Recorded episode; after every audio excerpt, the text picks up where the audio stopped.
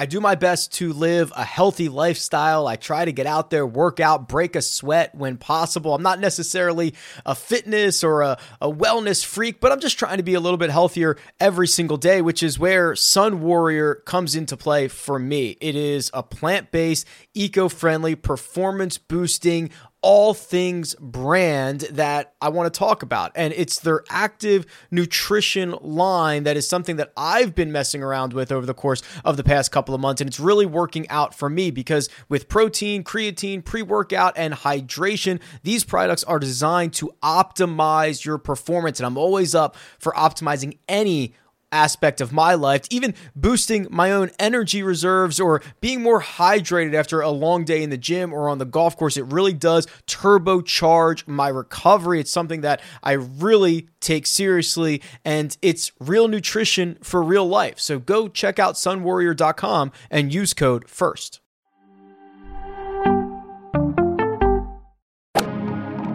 Freaking first cut. Golly.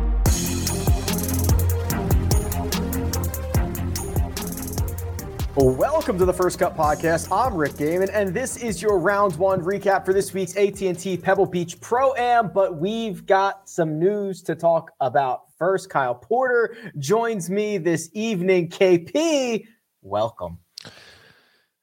Yeah, we got a lot to talk about. We were just talking before we went on air. I don't know if this is how you feel, but I feel very we're going to talk about Phil and the, the Saudi League. I feel very exposed in this space. Like I know enough to talk about it, but maybe not not enough to talk about it really well. So we'll we'll do it, um, but just with the caveat of like, there's going to be some. We'll probably say some stuff that either is like, ah, that's you know not actually true, or maybe we shouldn't go down. You know, whatever. Yeah, it's complex. There's a lot going on. There's political conversations, there's uh, international conversations, there's moral conversations, there's organizational conversations. We're going to do our best and see where it, see where it ends up. Yeah, it's good. All right, let's start with Phil. I think that's the place to start here. So he has been very open about what he has described as the tour's quote obnoxious greed, which is uh, quite the comment to make for someone who just got paid $8 million to win the tour's uh, popularity contest. But Phil has been basically saying, uh, you know, the tour ain't, ain't all it's cracked up to be, and I might want to look in some other directions. Yeah, so we got the quote here. They also, uh, for me personally, it's not enough. They're sitting on hundreds of millions of digital moments. They also have access to my shots, access I do not have. They also charge companies to use shots I have hit. And when I did the match, the tour forced me to pay them $1 million each time for my own media rights. That type of greed is to me beyond obnoxious. There's another quote where he talks about how the tour is sitting on, I think it's, correct me if I'm wrong, $20 billion of digital media rights. That's what he, yes, that is what he said. Yes. Which he's talking about he's talking about digital moments. He's talking about what the NBA has done with their digital moments, right? He's talking about NFTs. I I guess, but or the it, rights to his or the rights to his shots that he's hit on broadcast or anywhere else they want to run want to run them. golf is golf is so dumb because you get entangled in uh, so one of the things that was mentioned in the Golf Digest article, John Huggan's done a great job reporting this, by the way, really good stuff. And one of the things that was mentioned is Phil was mad because this shot from Augusta National when he won in what 2010 on 13, uh, like the, it was it was somebody wanted to use it and they charged him a ton. And it's like, well, wait a second, we're not talking about the now we're talking about Augusta National. Like we're not right. talking about the tour anymore. So what we need to like let's stay in like one space here and then it gets more complex rick because i don't totally understand all the nuances of like the um like they're they're they're contract laborers right like they're not they're not part of like a, I mean they are part of part of an organization but they're they can make their own schedule they're not like eh, the whole thing is like just really strange to me. So I don't know where we even want to start here like with what we're talking about. Let's relate it back to the the saudi league which is this now morphed into the asian tour. So to me this feels like phil mickelson is your classic diva wide receiver who is planting the seeds to try to force a trade to a different team right? He's laying the foundation of saying okay either pga tour fix all of this stuff pay me more et cetera et cetera or i might just jump ship it, this is this is leverage, but I think at the end of the day, Phil, I, I think Phil could go if that's what we're getting at. Yeah, I think so. Two things. One, he, I think that I think owning your own rights is is really interesting because you it's different. Like it got compared to the NBA or NFL or what Major League Baseball, but it's different, man. Like they are like contractors, right? It's not the same as being in like part of this NFLPA, like the Players Association or the MLBPA or the whatever the NBA version is called. Like they are they are independent. And so like yeah, maybe maybe you should for like maybe we're at a crossroads where like because he he said something interesting in there, right? He said that PGA Tour could shut all this down by simply handing over players' digital rights to those players and it's like, well, uh, is this the best way to go about it? It's like the Ryder Cup thing with him and Tom Watson. Was that the best way to do it? Maybe not. Did it accomplish what it needed to accomplish? Maybe, probably. Right. You know, and so maybe this is like that crossroads and but maybe maybe not like maybe there's 10 more demands beyond that from phil or players other than phil i think for phil specifically listen, like this is about he knows he's at the end of his of his tour career. And so it's like, how am I gonna generate revenue for the next 25 years? Oh, I kind of need my media rights. Like that'd be a great thing to have, right? And I, it's not worth 20 billion dollars, but it's worth something. And so I think I think for him, it's a little bit of like, well, I could have 30 million here, or I could have 70 million. Like he's just trying to like leverage his um he keeps talking about leverage. He's trying to leverage his yes. yeah. next 25 years against both of these entities to make as much money as possible. That that's kind of like I think that as I think through this and talk it out, that's where I stand on kind of all of this right now. Yeah, and Phil's not dumb either, right? Like he's he is thinking about the future. He is thinking about uh, what what the next right, as you said, 25 years for him looks like. But in a more shorter term, it seems like this um, you know financial arm of the Saudi government is willing to pour lots of money into the Asian tour. And we talked, uh, I guess, just a couple of days ago about the reported offer made to Ian Poulter, which is about thirty million dollars. Now we are getting a report that Bryson DeChambeau has been offered one hundred and thirty million dollars to be the face of the Saudi league, which is to put that into perspective, the entire on course earnings in Tiger Woods' career. Yeah, which I don't I don't know if uh that, that, might actually be a not great look for the tour that Tiger's only earned 130 million over the course of his career, right? That might be actually what Phil's talking about here. Uh, I don't know. I don't want to do like spreadsheet comparisons and I don't want to do that whole thing. The thing that I have heard and this is just rumors from multiple people is that Phil has kind of been like leading Bryson down this path to like hey, you know, what what about this? Like right. Like and and I think that makes sense because, you know, Phil was the um I think this is right. You can correct me if I'm wrong. I think he was the team, like the pod leader of Bryson's pod at the Ryder Cup. They play practice rounds together. There's a lot of like similar, like might be crazy, might just be pretending to be crazy type stuff with both of them, right? Um, so yeah, I I think Bryson is like, listen, I said this on Slack today. I think Bryson is like the perfect target for something like this because I think he's he thinks of himself enough as like this global like pioneer that it's like that that he could talk himself into the fact that he's changing sports history.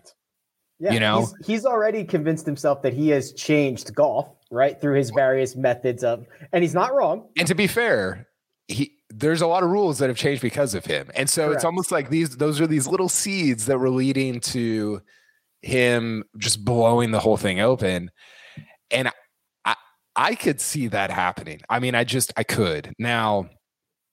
I don't know what happens after that. Can you like right. I are what, you, what happens if this league lasts for five years and he wants yeah. to come back?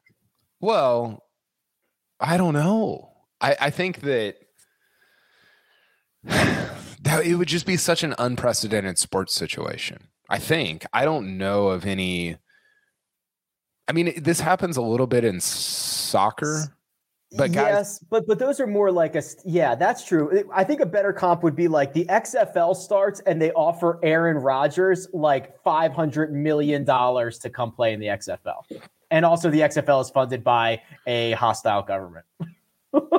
that's like the comp. Oh, I mean, and again, like some of this stuff starts to be normalized. I'm like, wait a second. the financial arm of a of a hostile government, which I said what I said on Twitter is trying to write a big check to a 51 year old who's like dabbling in digital media rights to like come be it, like the face of its league. Like that's a outrageous thing. Like that is like we've normalized it because we've been talking about it for a year now. And yet it's like, wait a second, what is actually happening? Like this is insane. Like it's completely insane. It's not and I said this on Tuesday on our preview pod. It's not like you know, you have the PGL, which is like this group of bankers, and it's like this private thing, and you're like, okay, whatever, like that sort of makes sense.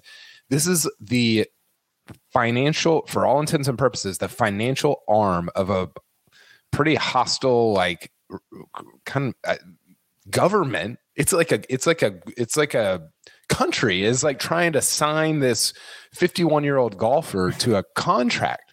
Like, what if, what if, what if Joe Biden was like courting um like Cristiano Ronaldo and like trying to sign this is sort of what this is. I mean, that's not like a direct comparison because you have a bunch of other people involved and middlemen and all this different stuff. It's just a really weird thing. It, but all that having been said, this is like the this is like the real most real path that I could see to it taking place. And somebody asked me today, I was on uh, with um, the Golfers Journal. They have this Discord channel, and they they invited me to come on and talk. And they said, "What's more likely, the the SGL, the Super Golf League, the Saudis, or the PGL?"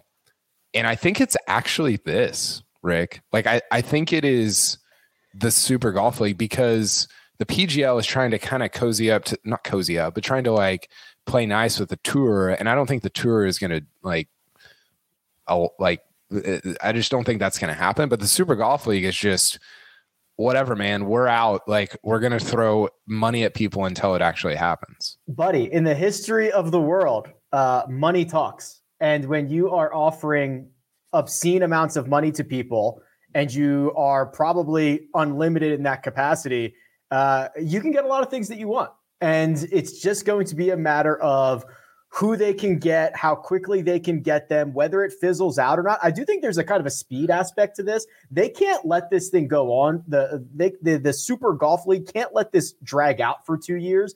I feel like you'll start losing momentum in the next couple of months if this thing doesn't start well, to pan out. Like I think and here, yeah, I agree, and I think here's what's going to happen: is I think you're if it happens, I think you get Phil and Bryson which is crazy. I mean, think about that. My wife is like, it would be nuts to have Phil and Bryson. It would. My wife is like, are you gonna have to cover like different like different stuff all over the world? And I was like, I maybe I don't know. So I, I think like if it happens, I think they get Phil and Bryson, and then they get like let's say three European tour guys. Well, yeah. not I mean not like I'm talking like Poulter types. I don't know about Poulter, but so, th- so like five guys in the top 50. And then I think your JTs and your Spieths are like, uh, I, I don't know. Like, I don't, I don't think I'm going to do that. And then you have this league where it's like all these Asian tour guys and Bryson and Phil keep saying like, "Oh yeah, we're gonna get some more guys. We're gonna get some more guys," and then they do it for three years, and there's no more guys. right. And then it just maybe fizzles out. Like that's a that's a scenario that I could see taking place. I agree with you. It's it's it's fascinating. Things seem to be uh, heating up. There's comments coming in all over, and and this has changed. I feel like even more since we just talked about it a couple of days ago. So I don't know uh, what the next thing is going to be. Right? I mean, there's no timeline on like if if this offer exists for Bryson, which is all just reported.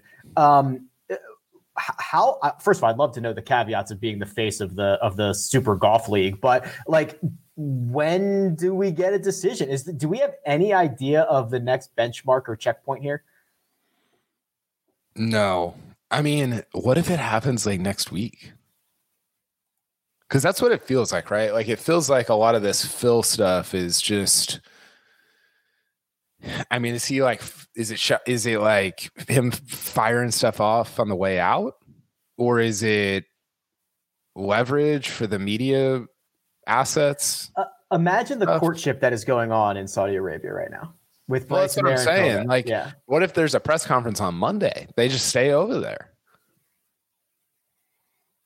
Dude, yeah, we'd be covering. I think it's we'd be covering multiple tours. well, because I think I think what happens is it's a lot easier. You you this has happened to you, right? Where, um, so I'll tell my wife, hey, I'm going to go out with some friends. We're going to go to dinner. We'll be we'll be I'll be home at 10. Actually, she did this to me last week. I'll be home at 10. And then once you're there, you're like, oh, it's so easy just to like stay here, even though I said this other thing when I was in this other place. I think when I think when you're talking about the Super Golf League, when you're in California, it feels a lot different than when you're in Saudi Arabia, where the money actually is and where it's all this stuff is taking place. So I think it's, I think and maybe the Saudis believe that too. I think if you're gonna if you're gonna like get them, get like that's it. Like that's the time. So I don't know, dude. This is it's crazy. Like it it truly is is fascinating. And I don't, you know, neither of those guys signed on to the Netflix deal, mm. which I think is interesting. Um, you've got mate, you've got majors coming up. Um, would the would the majors stand? Would the majors stand by the PGA Tour? Like, let's say Phil and Bryson have a press conference next week, and yeah. Augusta is the first major. Yeah. No, no. The the the, the Augusta would let Phil Mickelson play in the Masters. I think, I, right? I I agree. Yes, I agree. I I I believe that they would.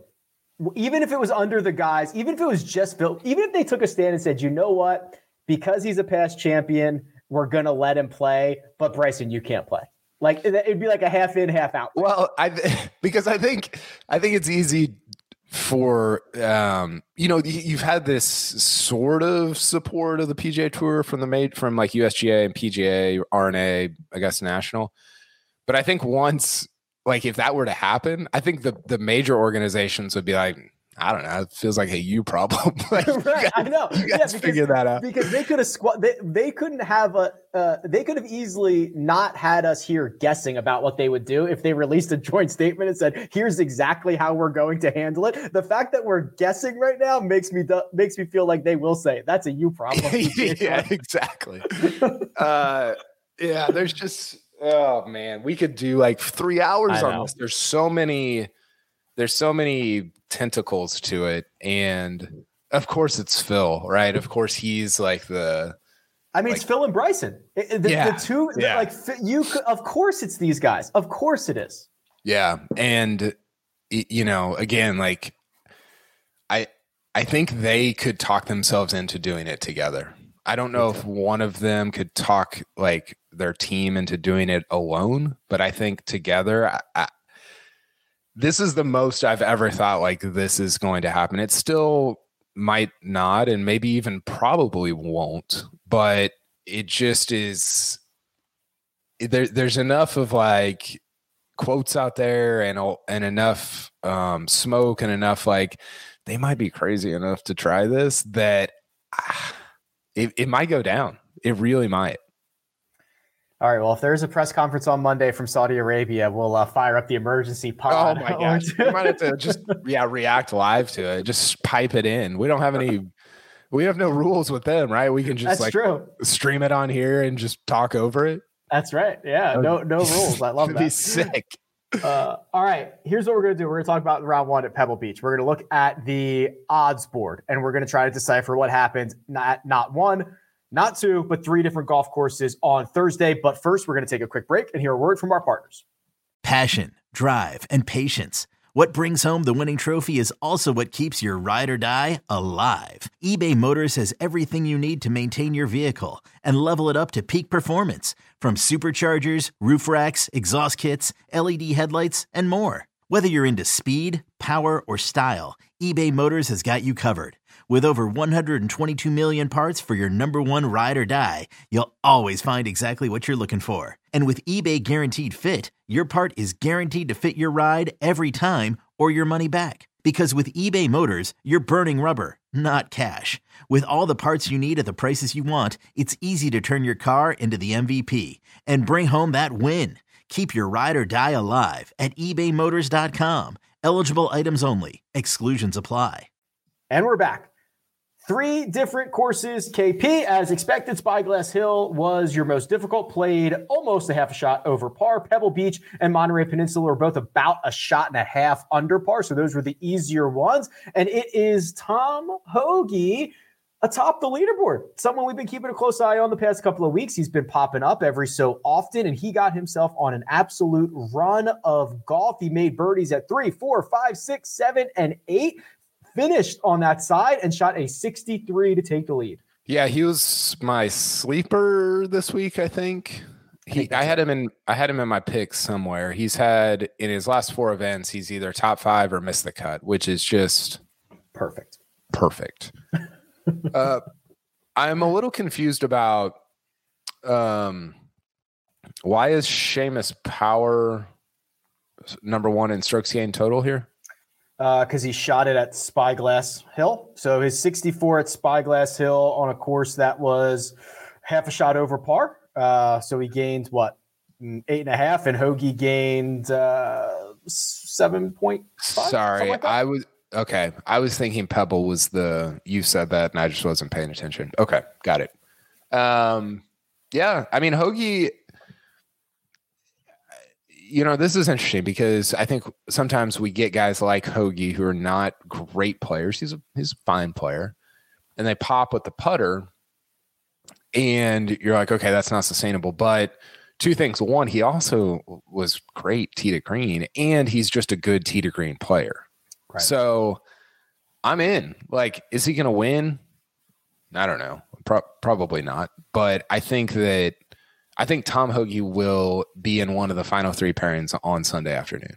Six to one to win the event, according to our friends over at Caesar Sportsbook. He has the third shortest odds behind Seamus Power and Patrick Cantlay. Let's talk about Power first. 64 at Spyglass Hill, as you mentioned, KP, number one in strokes gained total because that course was playing more difficult. And this has been, I'll tell you what, six months. Uh, uh, the, last six months for Seamus Power have been very, very good. Uh, a win in an alternate field event, but has been piling up top tens and top twenties.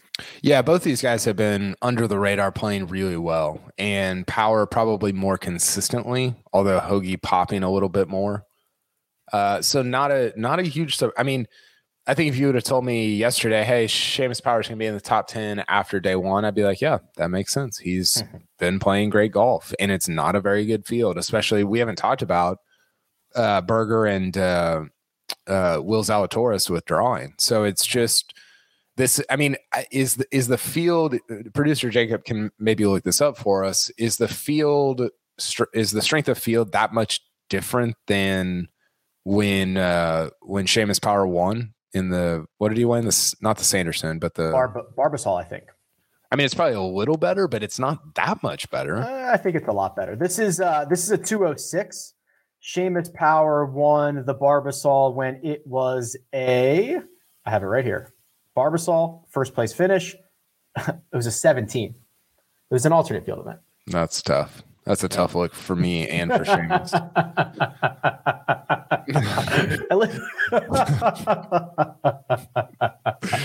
well, good for Seamus. Go go get another one.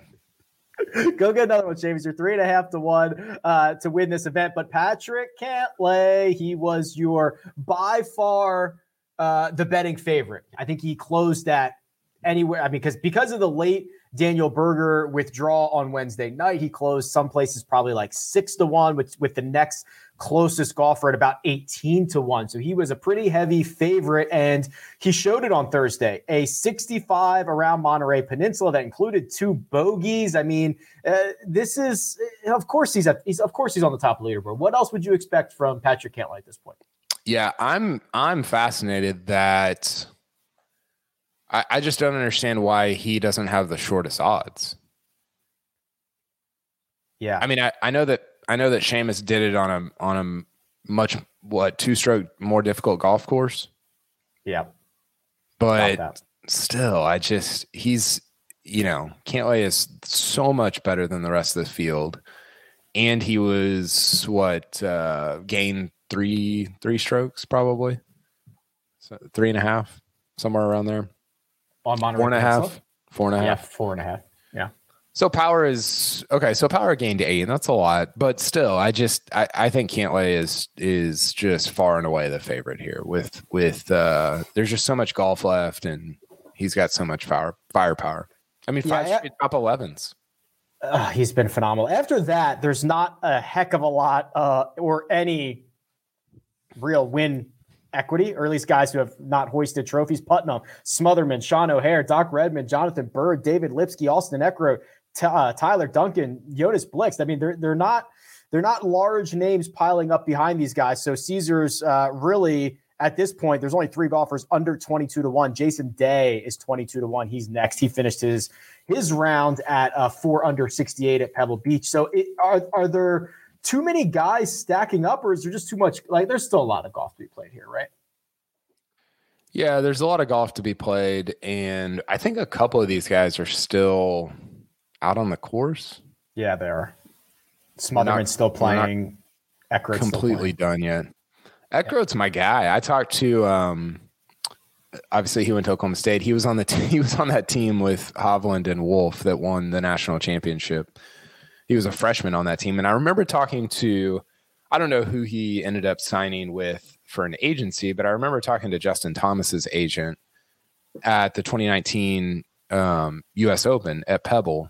And Eckroat was I think he had sectional qualified his way in to the U.S. Open, and he was JT's agent was just kind of checking him out, seeing what he was all about, and we were talking about him at Pebble actually, and uh, he's just such a. I almost, I actually almost took him as a sleeper this week. I'm glad I took Hoge, but he's he's a really good player, and this is not a good field, and it's a place that he could finish in the top ten and get his way into Phoenix next week, and I, I'm I'm intrigued by him. I he's not like a he's not a Hovland Wolf type, but he's he's really solid.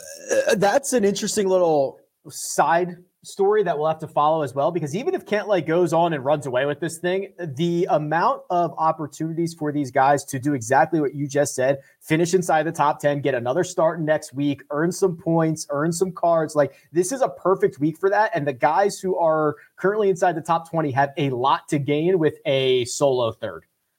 Totally, totally. Not just with Mark's beloved FedEx Cup points or Right. money or whatever, but also getting into Phoenix. You know, Phoenix is is a that's going to be uh, obviously a much better field. Um, yeah, it, it'll be a it'll be a big deal in terms of world rankings points and stuff like that. So, yeah, ton of opportunity here.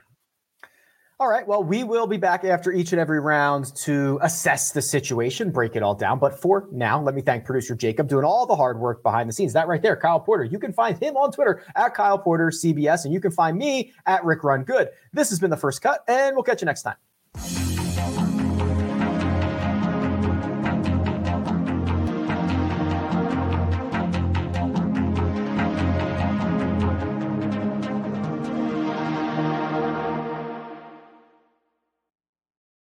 Man Winter here. If I had it my way, it would stay winter all year long. Short days, wind chill, black ice, and a good polar vortex. Oh, heaven! Wait, is it getting warm in here? Your cold snap is over, Old Man Winter. Spring has arrived. Spring. Spring is here, which means it's the perfect time to get away in the Hyundai you've always wanted. Visit the Hyundai Getaway Sales Event, where you can get great deals on all of our award-winning Hyundai models, like the tech-filled Tucson and Kona, as well as the spacious Palisade. Enjoy wherever you go with the peace of mind that comes with America's best warranty and three years or 36,000 miles of complimentary maintenance. But hurry in, these deals won't last. Add more joy to your journey at the Hyundai Getaway Sales Event. Now get 0% APR or up to 1500 bonus cash on the Hyundai Tucson. Now, during the Hyundai Getaway Sales Event. Offers end soon. Call 562 314 4603 for details.